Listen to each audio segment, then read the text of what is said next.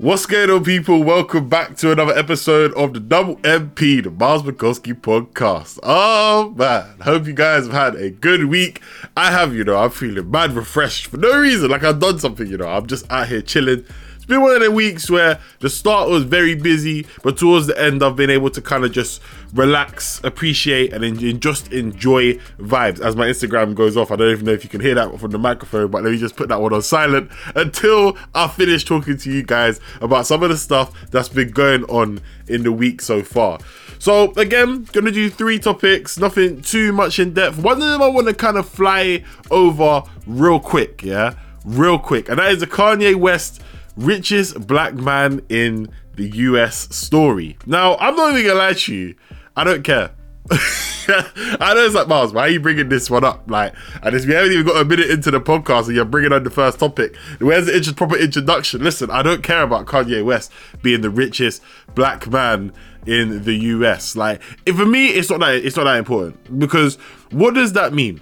Really and truly. I mean, it is what it is. Like Ronseal, isn't it? It is what it says on the tin. He is the richest black man in, in America. Cool, good for him. But is that going to change anything? No, because one, if that divorce with Kim K does go through, and say she just decides to take half of his pee, he ain't going to be the richest man anymore anyway, is he? So that is when it's going to be like a little bit, a little bit of an L. Do you know what I mean? And there's also that. But you know what? For what he has done in the past, and I'm talking about musically and business wise, not, you know, slavery was a choice and those bars. He actually has accomplished a lot in his, like, what, 15, 16 years of being at the top, maybe in 17, because I think the college dropout came out like 2004. So say 17 years of Kanye West being known as an artist and respected musician, he has done very well to be given that title. A lot of this stuff has come from, you know, the fact that he was working with Gap, the Yeezy stuff, Adidas, and these are things that are in the billions, and that's that's all great and that's all amazing. But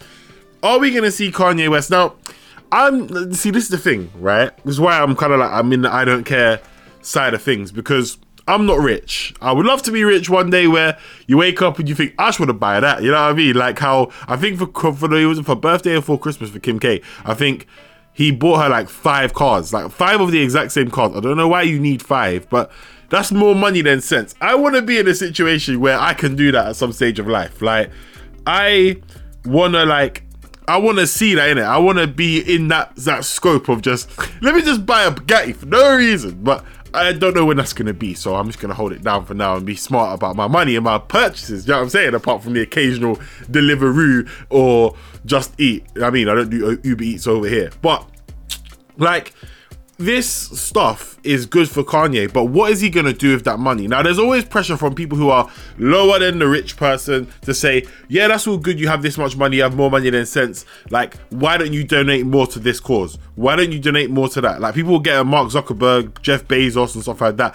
These men have built their thing and they've got money. It's their money. You know what I mean? It's like, do I tell or just if someone told me if I got paid on payday to go and spend more money, would I do that? Like, would I? Would I? If someone said to me, "Oh, give me ten pounds, donate to this charity, ten pound," like, of course I'm gonna want to donate to charity, but am I gonna want to just because someone's told me to? That's the difference. When it's up to you and you wake up, for example, Kanye could say, I want to invest 10 million, and he don't get me wrong, he actually has done a lot of charitable work as well. I'm not saying this like he's some Scrooge, right? I know he was doing a lot of stuff when Black Lives Matter, like in the summer last year, when that kind of resurfaced and re-heightened again. He was actually doing a lot of stuff behind the scenes that people weren't talking about. But would do you want to be forced to do that? Again, great, great, great opportunity for Kanye I mean, this is this is a sick look. I mean, certain articles are saying that he's not worth as much, and it's only about a third of that.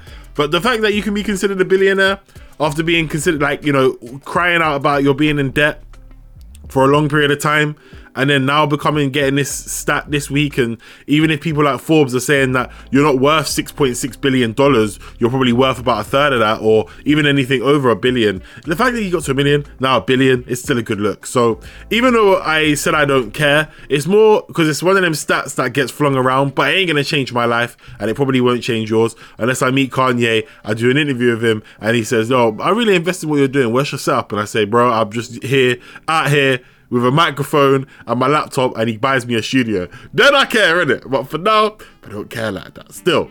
But the next thing I'm going to talk about, and again, it's something similar because this week I feel like it's been a slow news week. I might have been missing a few things, but like it's just been a bit, it's been a bit. What can I make out of a situation that I don't necessarily care about? I know it's, it's episode seven is moving a bit bad, is it? Hopefully next week we have some more interesting stories that we can break down. But Quavo and Saweetie. they've been going out for a while, I think about three years, and um, there's been always these different things where like Saweetie's been making jokes about buy me a Birkin and stuff like that, and there's a video of Quavo just shrugging his his arms and all that, and their relationship looked kind of kind of nice. I'm not really a big like celebrity relationship that type of thing. I don't really care if the music pops, the music pops. If it don't, maybe you should look at your. No, I'm just joking. I can't I can't tell some next person, male or female, to look at their relationship because the music don't bang. But it's one of them situations where in the last three years we've seen the Migos go from probably like the highest group in hip hop to meh, and Saweetie go from who to oh raw, hey Saweetie, like best friend and all these songs that she's been putting out, and definitely being affiliated with Quavo has helped her. But she's always kind of come off with this kind of like bad bitch attitude. I do what I want and stuff like that. And I'm here for it. You know what I mean? At the end of the day, that's just your personality. That is your personality. Now, it was always going to stand the test of time in a breakup and stuff like that because people are going to be asking those questions and say, Are you going to still act like that? Or are you going to try and play victim? Well, my girl has kept up that energy I respect it, you know. I actually respect it. There was rumors going around the last couple of weeks that they'd broken up.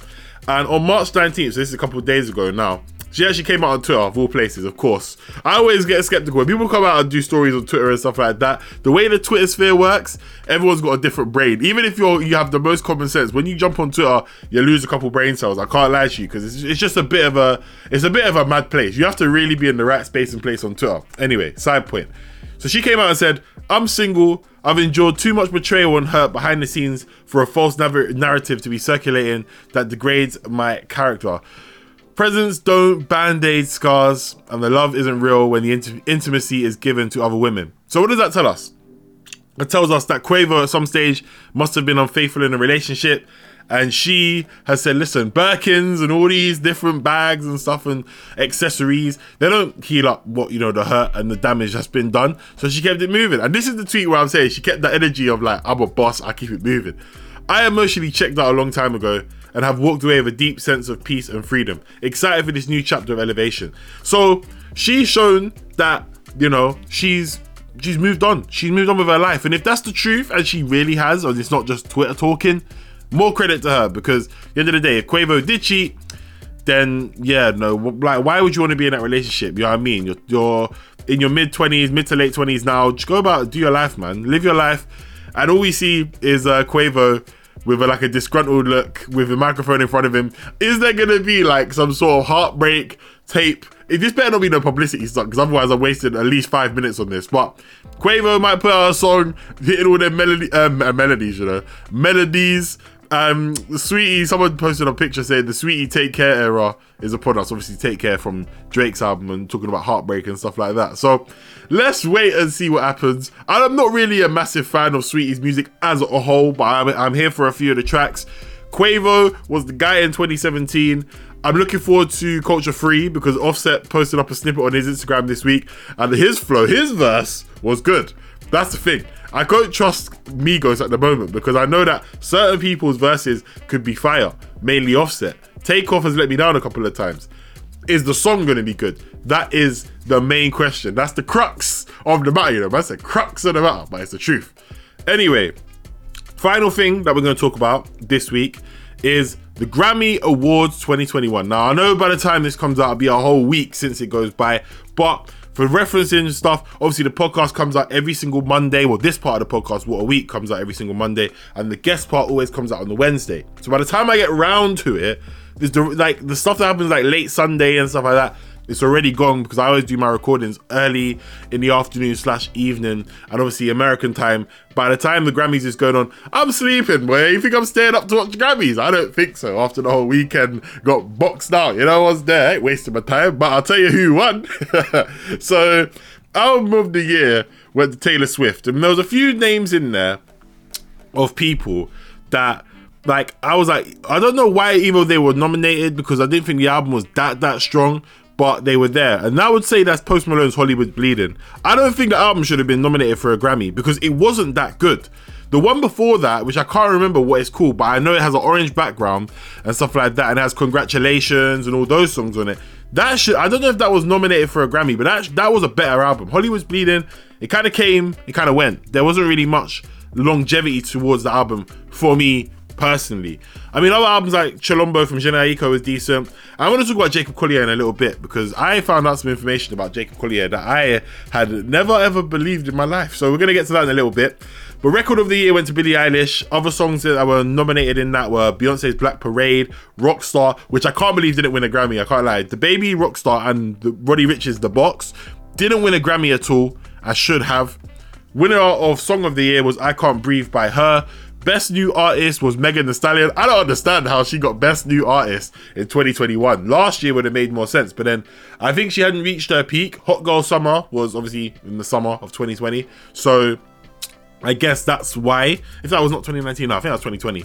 And then yeah, Kaytranada, I don't know how he got put in Best New Artist. That's the thing. There's certain times where award shows you can see sometimes they're out of touch because they put names into places where they shouldn't really be. Bit like when the Mobos did Best Newcomer for Youngin, and it was like, yeah, like, bruv, he's not a newcomer at that point. Do you know what I mean? Or when they did that with Sneakbo and other people in the past. Um, what else can we go through? Best R&B album, progressive R&B album. Well, Thundercat is what it is. I ain't got no issues with that whatsoever. Best rap song. This is where I got conflicted. I understand why the song won, but I just didn't think it was my personal choice. Best rap song was Savage, Megan Thee Stallion, and Beyonce. I know the song was massive, but the box was arguably bigger. Laugh Now Cry Later was a bit of a stretch to be in there. I like the song; it's one of my favorite songs of the last like six to eight months. But Rockstar or The Box, either one by Roddy Ricch, should have won that. Should have hands down won that big time. But I'm not the one on the committee voting these things, am I? Best rap album was The King's Disease by Nas. There wasn't really that much. That's the thing on that in that category. Yeah, Black Habits by D Smoke, Alfredo by Freddie Gibbs and The Alchemist, A Written Testimony by Jay Electronica, and The Allegory by Royce the Five Nine.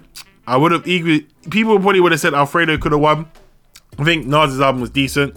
Best melodic rap performance. This is again where I'm like, bruv, what are these man doing? Like, where are the fav? There's clearly favorites in this. Melodic rap performance went to Anderson .Paak's Lockdown. Again, I have no qualms with Anderson .Paak winning a Grammy. Congratulations, that's amazing. But was that song better than Roddy Ricch's? Sorry, not Roddy Ricch. The Baby's Rockstar. Probably not. Was it better than Laugh Now Cry Later? Probably not. Was it better than Roddy Ricch's The Box? Probably not. Was it better than Travis Scott's Highest in the Room? Yeah, it really was. I really think you're really thinking about probably not. No, it actually was. That song, Highest in the Room, was a good song, yeah, but it's just a bit meh. It's a bit meh in that sense. Do you know what I mean? But best dance recording went to Kaytranada with 10%. Don't mind that one whatsoever. And after that, I think it kind of went back to the other genres. Best R&B performance was Black Parade by Beyonce. And that's why we're going to talk about Jacob Collier in a little bit. So earlier on in the week, I was actually running through these for my radio show, which is on Wizard Radio. So make sure you go and check that out every single Saturday from 5 p.m. Shameless plug, but it's my show. That's what Toby told me, so you gotta do it. Anyway, Jacob Collier is actually British, yeah? And I'd never heard of him in my life. And he actually got a record for, I think, winning a Grammy or winning something for his first four albums or first four projects. Now, for best R&B performance, this song has Mahalia on it and Ty Dolla Sign. Two names in R&B that I know, you probably know, we all know. And some of you guys might know who Jacob Collier is anyway. I did not know about this dog at all. I had to go back this week and listen to some of the stuff that I was hearing and I was like, yo, this actually bangs.